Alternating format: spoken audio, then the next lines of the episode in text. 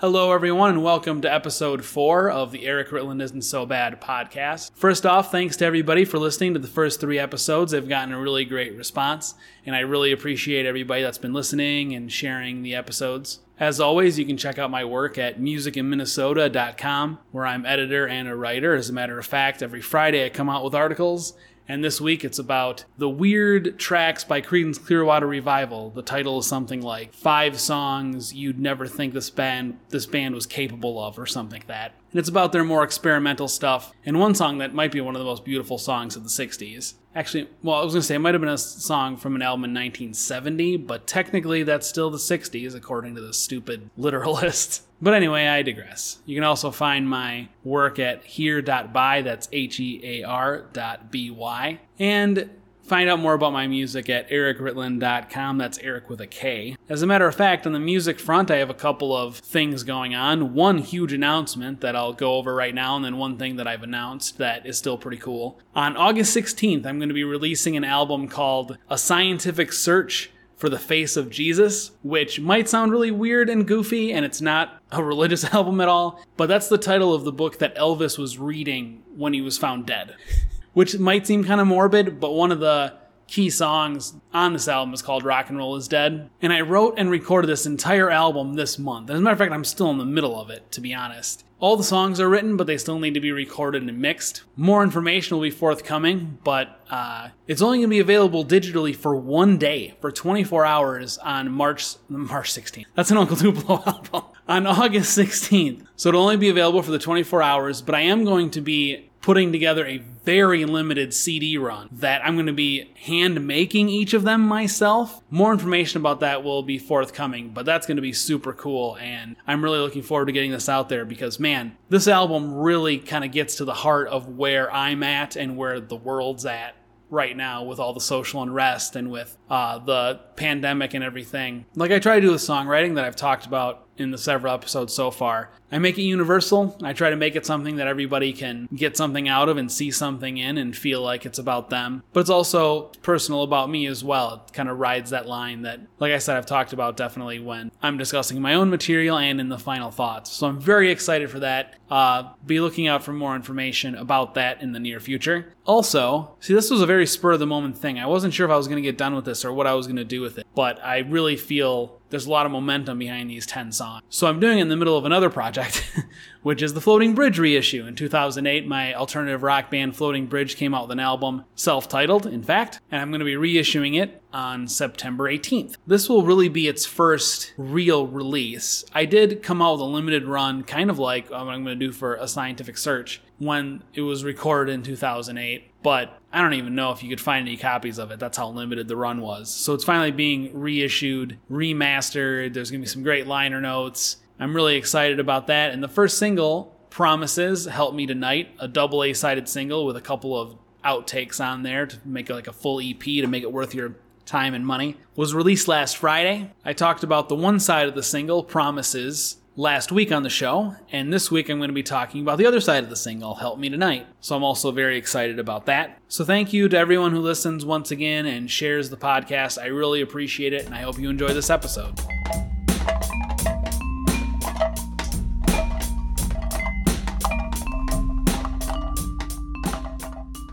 All right, let's get to questions for the week. The first one comes from Jason in Woodbury. Are there any bands that you think have few or no bad songs? You know, the first one that comes to mind is Creedence Clearwater Revival. Now, granted, you have to like their style to like any of their songs, but basically, if you like one of their songs, you'll like them all, because there's no significant dip between their best and worst songs. And that's partially because they didn't have a huge discography, although they came out with seven records in three years, which is crazy. To come out with that many records in such a short amount of time and to have basically all killer, no filler throughout the entire things, it was really amazing that period that John Fogerty had. And if you listen to those Creedence records, which I suggest that you do, the album tracks are almost always as good as the hits. Or at least they would, I guess I would say that for lesser bands, they would be their greatest songs. But the CCR hits are so huge and amazing that it's hard to really, it's hard to get there every single time. But CCR was always good. They didn't have any clunkers. They had some weird experimental stuff that I enjoy, but the excesses of psychedelia haunted everyone at that point. And their last record, where the rest of the band members wrote songs, wasn't as great. I guess I would say all the John Fogerty songs are good. Other bands where all the songs or what is it, few or no bad songs. I guess another one that I'd say that once again you have to like one of their songs to like them all would be The Doors. Because as far as their songs being consistently good for what they were doing, they did that. Some people, I think unfairly, don't like The Doors because they don't like the the aura of Jim Morrison, so they let that turn them off, which is too bad because there's a lot of great stuff to discover if you go beneath that. It's really tough because the greatest bands like Zeppelin, Pink Floyd, Beatles, David Bowie, like those types of people, they have such an expansive discography that there are a handful of clunkers at least by each of them. That's why CCR is such a good pick because they had a smaller discography and they stayed consistent. They didn't stay together after they had after they were past their peak. I guess as far as songwriters go, I don't think John Prine really had any bad songs. I guess I'm not a huge fan of In Spite of Ourselves, but since everyone loves that song, I'll defer to everyone else and say that I'm probably just the one who's wrong with that and say that then he does. All of his songs are good. It's hard to say that Kris Kristofferson had a bad song that he wrote, Willie Nelson, and for me, Johnny Cash, because I like his lighter, fluffier stuff and the comedy things that he did as much as his serious stuff. All right, Cody from Vergus. Rank these Star Wars, Lord of the Rings, The Godfather trilogy. Oof. And I say oof because I'm very embarrassed to admit that, and I'm, I'm going to go with the original trilogy for Star Wars because the other two are trilogies, so I'm not going to say any of the ancillary Star Wars movies, prequels or the sequels or the contemporary quills, whatever there's been for Star Wars. Of the nine movies, I've only seen two.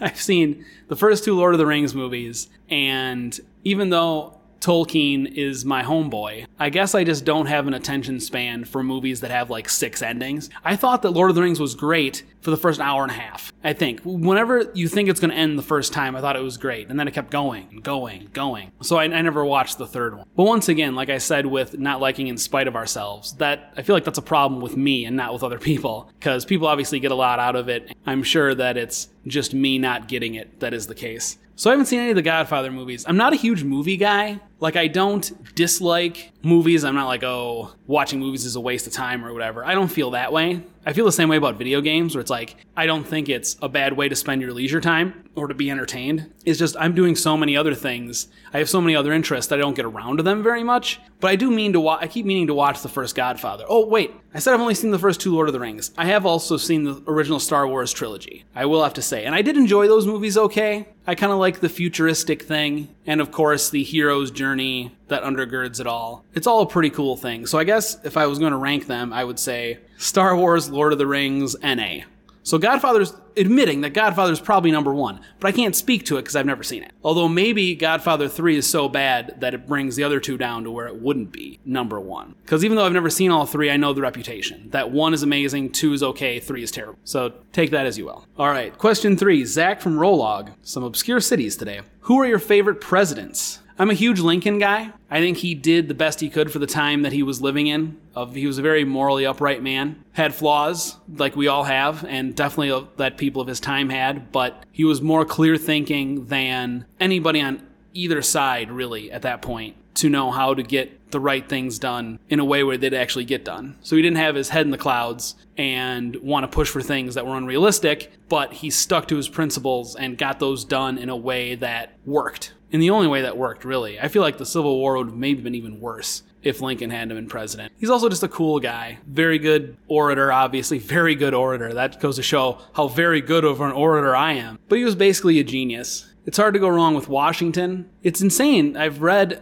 like a bunch of books about the American Revolution, and it's crazy because as a general, he made blunder after blunder after blunder, but when it counted, he was able to get things done, and he had the perseverance and the the character to be able to pull through things that the majority of people would not be able. So Washington, Lincoln, I'm actually I'm a big Warren G. Harding fan, which sounds weird because a lot of people say he's the worst president, and it's partially a bit because I try to defend him because everyone says he's terrible, and also because I went to Harding High School on the east side of St. Paul, so I've looked into him quite a bit, and it's interesting because he was disgraced years after his presidency because of what's called the Teapot Dome scandal. Basically, what he did was he gave his friends too much power and gave too much power to people who were manipulating him behind the scenes that he didn't know. So he didn't have that strength of will and strength of character, which is definitely a flaw. But at the same time, he wasn't actually orchestrating any of the illegal stuff that the people around him were doing. And when he died,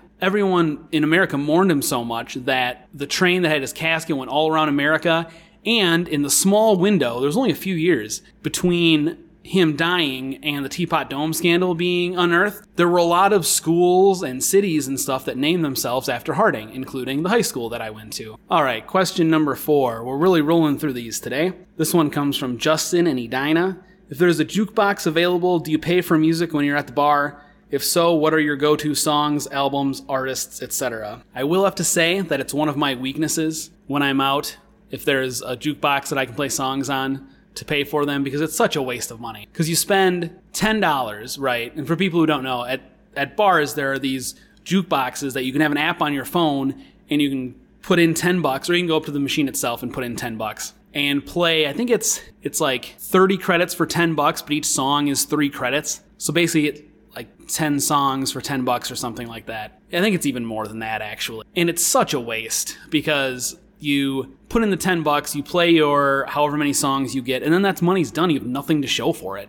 I guess you have the good time you had when you were listening to the song, but it it adds to an already large bar bill that you inevitably have at the end of the night. I do go to bars sometimes to read and write, which I'm never I'm never mad when people are loud or when there's loud music because I'm at a friggin' bar. I'm not supposed to be sitting there reading. It's dumb. But sometimes if it just gets too much and I want to concentrate a little bit, and there's like inevitably every time I go to a bar that I like, they'll be playing really loud, abrasive music from the 2000s, like dance music and stuff, which is fine for what it is, but it's not. It's actually the only type of one of the only types of music that can distract me from doing something else. I can have pop music in the background, rock music, whatever, but it's like if it's abrasive and in your face, it's hard for me to just ignore and concentrate on what I'm doing. So in those instances, I'll play, sometimes I'll play uh, like really long Miles Davis songs or really long Pink Floyd songs just so people don't play like the Black Eyed Peas or Imagine Dragons over and over again. One time at one of my favorite bars here in St. Paul, I played like not in a row, but I played a couple of really long Pink Floyd songs, and in the middle of the second one, the manager gal skipped it. And I was like, I played that song, and she was like, "Oh, well, we have somebody who plays who must who who takes their app when they're walking by or in the bar next door and they play these long Pink Floyd songs to bother us, so I usually skip them. What she didn't know was that I'm actually the one who plays them. So she thought that somebody was playing a joke because that's the thing about these jukeboxes is that if you're in the vicinity, you can play a song for the whole bar to listen to and you're not even in the bar. So she thought that somebody was playing a prank on him, but I mean, I guess I was kind of playing a prank on him, but I did want to hear the songs. Mostly I just wanted to concentrate. But I didn't even really answer the question. The question is who are my go-to? Well, I guess I kind of did a little. My go-to bands and artists that I that I play. Unless I'm being nefarious, like I just explained. I like to play stuff that's more upbeat. I like to play a lot of old school country music just because it's fun and it kind of throws people off. One of my favorite songs to play is uh, "There Stands the Glass" by Webb Pierce. I'll have to say I love playing Freebird. I like to play long songs because you get the most for your money, and I don't mind Freebird as a as an anthem. It's fun. You got that triple guitar attack. It's got that emotive kind of minor key thing going on. And fun fact Al Kooper, the guy who plays organ on Bob Dylan's Like a Rolling Stone, also plays organ on Freebird, which is kind of interesting. I like to play stuff by the band because that usually goes over pretty well, actually. I like to go all over the place. I like to confuse people in that way. Like I'll play NWA followed by Webb Pierce, followed by the band. So I like to keep things fresh and interesting when I'm doing that. And it's almost like if I had a, a show that I was DJ on in general, how I would do it. Sometimes I'm in the mood to hear 90s alternative rock. Sometimes I want to hear rap and metal from the 80s. Sometimes I want to hear old school country, and you'll get three or four of those songs too. So thanks for that question. That was a great question, and they were all fun to answer as always. Make sure uh, if you want to send in a question, you email me at erik at erikritland.com or leave a comment on my Facebook page.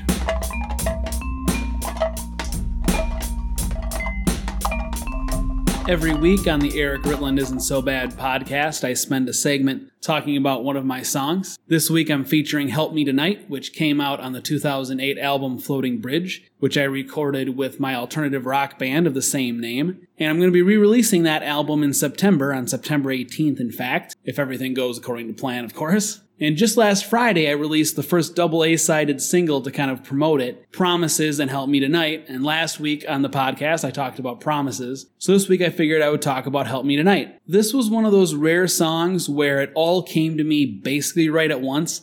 It probably took me under an hour to write the entire thing. I'm not even exactly sure where it came from or what I was going for. I mean, I wrote it a long time ago. So that might be one thing. But most songs, like, I know like a lyric that maybe inspired me or something around me that I incorporated into the song. But for this one, it just kind of came, it just came to me, which it's kind of funny because I say that doesn't happen very often, but it does happen a lot with the songs that I feature on this, and it will in the future too because of the probably 500 plus songs I've attempted, and then the around two to 300 that I've actually completed, there's maybe around 50 that I actually want to release.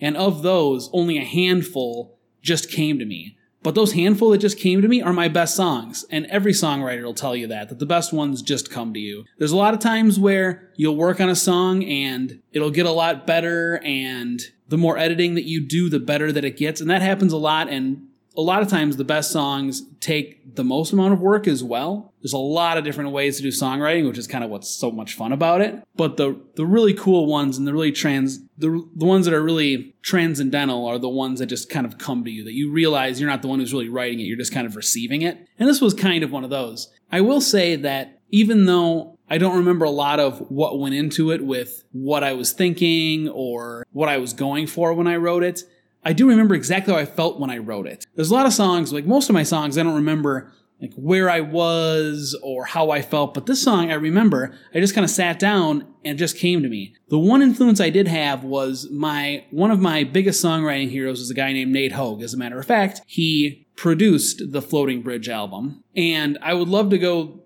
to his shows, and he was kind of like a folk singer. As a matter of fact, he had an album called Folk Star. And I love going to his shows because he would play in these alternate tunings and he'd play open chords and he'd play all this wacky random stuff that was a little more advanced than where I was at. So I would try to duplicate that without knowing how to do it which was kind of cool because then I was influenced by it, but I wasn't copying, which is a really great place to be when you're writing. So I do remember sitting down and thinking, I don't want to write a song like Erik Ritland. I've written enough songs like me. I want to write a song like Nate. And I did that a, a handful of times, but this was to Nate specifically and with other artists too. It's a really fun way to write if you're not just copying. And that's what, that's what's kind of nice about the way I go about it is that my lack of being able to do exactly what I hear helps me take what I hear and want to make something more different than it would. Like, for example, if you're, if you're trying to write a song that sounds like, I don't know, Led Zeppelin, so then you create a song that sounds just like them,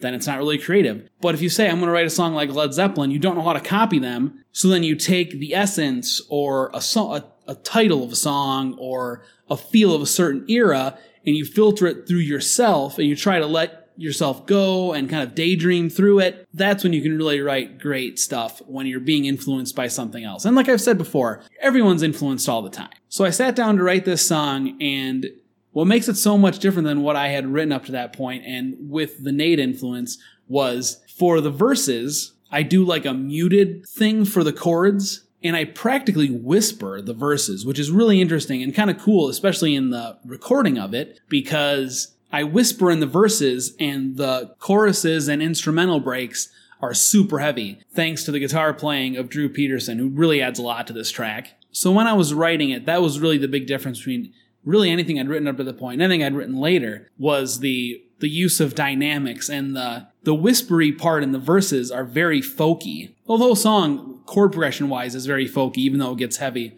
during the rest of it. And it's actually kind of an interesting juxtaposition to have the quiet parts and the heavy parts in the same song, but it's still able to flow really well. And that's really important too. The lyrics are kind of interesting because there's some stuff that comes off as really self confident, but it's also a plea for help. Obviously, help me tonight. So, kind of like the music, the lyrics are also two very different things in tension that still work as a cohesive whole. So that it was just it was really fun. It's it's cool how that stuff comes together without you even trying because I wasn't even trying to do any of this stuff. And I, honestly, like it's really just coming to me now when I'm talking about it, which is really crazy. So one of the lyrics in the song is "Dawn is coming, but always fades. It's all I want to be." It was influenced by a poem, and I don't know who the poet is or what the name of the poem is, but when I was in high school, one of my favorite teachers, who was just a super ridiculous eccentric, read this poem, and it was something like, Who would want to be the dawn, or something like that. And there was a gal in my class who said, You'd be the prettiest part of the day. And my teacher was just totally flabbergasted, and everyone thought it was really funny just because it was so direct and just kind of had a, a cool, whimsical kind of feel to it. And I've never forgotten that. I actually had a song, another song that I wrote around the same time. Actually, it was probably a few years before that. And it had the line, Who would want to be the dawn, the prettiest part of the day, a life so simple it would go away? It's like just, that's just like a, a throwaway simple line that I had. But that's just a testament to how much that stuck in my head. And I still can't find that poem, so if anybody can find it, that'd be cool. And I can't even remember the exact line either, so I'm not much help. I talked a little bit about how the verses are a whisper and then the choruses and the instrumental breaks are really heavy. Well, that's thanks to Drew Peterson, one of the guitar players in Floating Bridge. And man, did he love this song. I remember when when I do gigs with other versions of the band because the Floating Bridge personnel, I don't know, chart or history or whatever. A lot of people go in and out as guitar players. It was me on rhythm guitar and vocals, and my brother Chris on drums, and Casey on bass, Casey Carver. But guitar players kind of came in and out, and there was one point where there were two guitar players other than me, and sometimes Drew would play gigs, sometimes Ed would play gigs, sometimes both of them would. That might have only happened once though, but I do have a recording of it. Very poor recording of it, but I, I think I still have it. But when we do shows where Drew wasn't a part of it, we would never do Help Me Tonight because it was kind of hard to put forward the whispery parts in a live setting. But Drew would always want to do it when we did shows with him because he just rocked the heck out. Here I am censoring myself, mostly because I don't want to put the E next to it, so it'll get more clicks on Spotify and iTunes. But man, does he really rock. And it, it really comes across super well, so kind of surprisingly on the recorded version because it's really hard sometimes to get down in the studio the spontaneity and the heaviness of a really great guitar part like that. But he did it so well. And I, I if I recall correctly, he did it on this hundred dollar guitar, this like Bud Light guitar. No, not a Bud Light. It was just a Budweiser guitar, like a Strat that he bought, and it just had the raunchiest sound, and it sounds really great. And I love the recording of it because once again, Chris has a really great performance. My rhythm guitar just sounds super cool, thanks to Nate, of course. And you have my guitar, I think it's in the left speaker, and Drew's in the right. And the combination of both of those just it warms my heart every time I hear it because I think of writing the song, I think of being in the band with those guys, and it's it's just really cool to look back on that and to remember the the times that you had as a songwriter in a band. One last thing before I play the song. You'll notice that there's crowd noises at the beginning and at the end, and I'm pretty sure it goes through the whole thing. Like it goes through the verses. Yeah, it does go through the whole thing because you can hear him during all the verses. And when I first wrote the song, I thought to myself, man, this kind of seems like the kind of song that you would want to have the sound of just kind of people talking in the background of it. For some reason, that just came to me and I thought that would be kind of a cool thing. But I had completely forgotten about it. And when I showed the song to Nate, Nate actually told me, he was like, you know what would be really cool in this song? If there was like people talking, kind of like either at a cafe or like before a show or whatever. And I was like, man, I thought that as well. And I, so it was kind of one of those crazy creative times when you're on the same wavelength with someone. And when that happens artistically, that's really cool. So we recorded on a phone, like it wasn't even an iPhone, it was a really early version of cell phones. We recorded the like social hour after a church that gathered at a coffee shop in St. Paul. Uh, Nate's wife was a, a pastor at a church, still is actually, Humble Walk Church in Minnesota. Very cool place. Very cool people too. But anyway, back on topic. So we recorded, or he recorded on his phone, everybody talking after the service. And obviously it sounded really bad because it I feel like if we did it on an iPhone right now, it actually would have sounded decent, but it just sounded so terrible. But when I gave the song to my friend Chris Yeager, who did the mix, the second mix and the master of the Floating Bridge album, he was able to add really professional sounding voices talking like you were in a cafe or whatever because he had access to a lot of different stuff because he was at McNally Smith College of Music at the time, now defunct, RIP. So that was really cool. I, I was kind of happy how, how that came together. So yeah, enjoy it. Help Me Tonight, the second side of the double A sided single that I came out with last Friday as a preview for the Floating Bridge album that will be reissued on September 18th, 2020.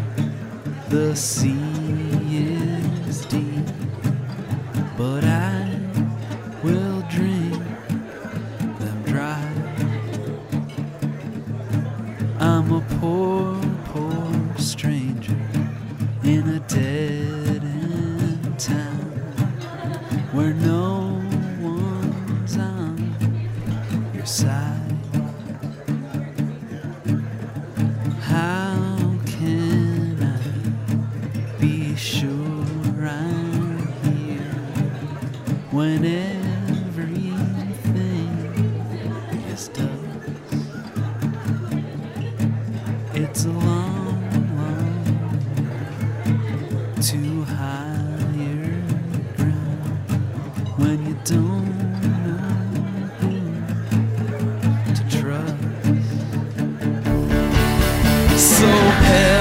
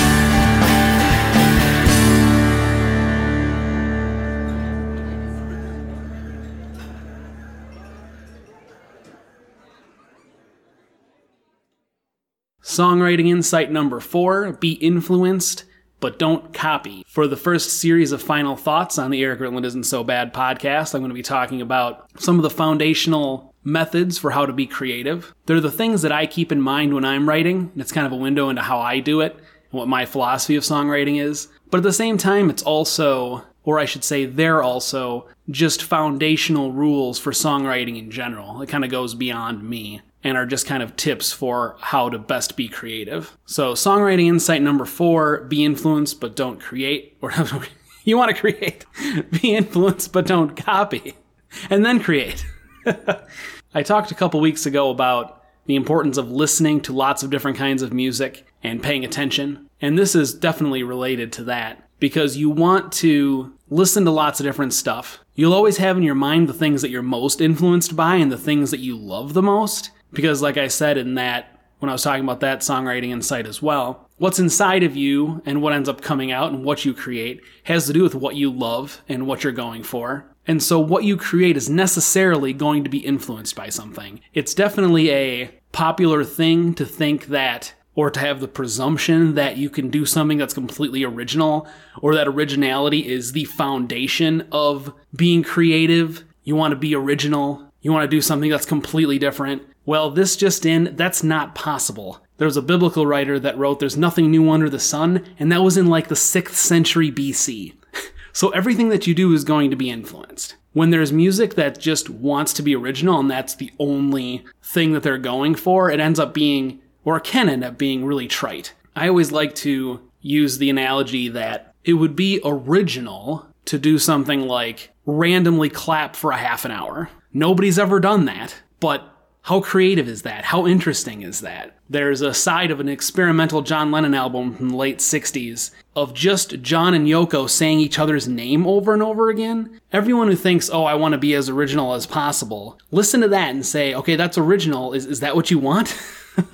There's so much more to being creative than being original. There's having a craft. There's creating something meaningful, having layers of of meaning in your lyrics and having layers of overdubs that make a cool sound in the recording itself or even different approaches you can take. You can uh, you can say i'm going to do it solo. I'm going to do it with a group of 3 people or a group of 30 people if you want to be like sun ra or something. But even he going off on a tangent a little bit here sun ra did everything from solo piano pieces to cacophonous stuff with like 30 people. So there are a lot of ways to express yourself or to create something that that never gets old and it can never get boring. And originality then is an important part because you don't want to do something that is completely like something else. And that's where the second part of this comes in. Be influenced but don't copy because you well i guess i'd say the what i sometimes call the cult of originality what they are going against and i'm sympathetic to this is people who just copy something completely that came before them and don't try to think outside of the box at all. There has to be a tension between knowing your influences and allowing yourself to be influenced by them and also wanting to do something that is different from that. And a great catalyst for that is, and this is where it is about you. a great catalyst for between being influenced and being original is how you want to express it. So when it comes to songwriting, it's really important to have those things in the right order. You don't want originality to subsume everything else, to pretend like you're not influenced by stuff because everybody is. You don't want to be subsumed by the influence, so you just copy everything and then it's not about, or it doesn't come from you at all. It's not personal or individual, which that has to be in there too. And then if it's all just personal, then you get rid of the influence and you get rid of trying to think outside of the box, it just becomes about you, that throws everything off. So you have to have those three things be influenced and listen to a lot of different stuff and know that you're influenced by the stuff that you love. Also, you want to think outside of exactly how the stuff you love is done, and that's where your personal artistic vision and your creativity comes in, and the place that is about you comes in. Thanks for listening to this episode of Erik Ritland Isn't So Bad. To check out my music, visit erikritland.com. For more about the podcast, erikritland.com slash podcast. Read my work at musicinminnesota.com and hear.by in addition to checking out my archive at ramblingon.net. Erik Ritland Isn't So Bad is also brought to you by the Midwest Metropolitan Music Association, your number one source for creative music. Although we are unquestionably living in the best time for quality music in history, it's impossible to sift through all the chaff on websites like Reverb Nation, SoundCloud, and Bandcamp to find the best music around. So Midwest Metropolitan Music Association does the heavy lifting for you, serving you the best independent rock, Americana, country, folk, blues, and more. Find out more at midwestmetropolitan.weebly.com. Thank you once again for listening, and we'll catch you next Wednesday.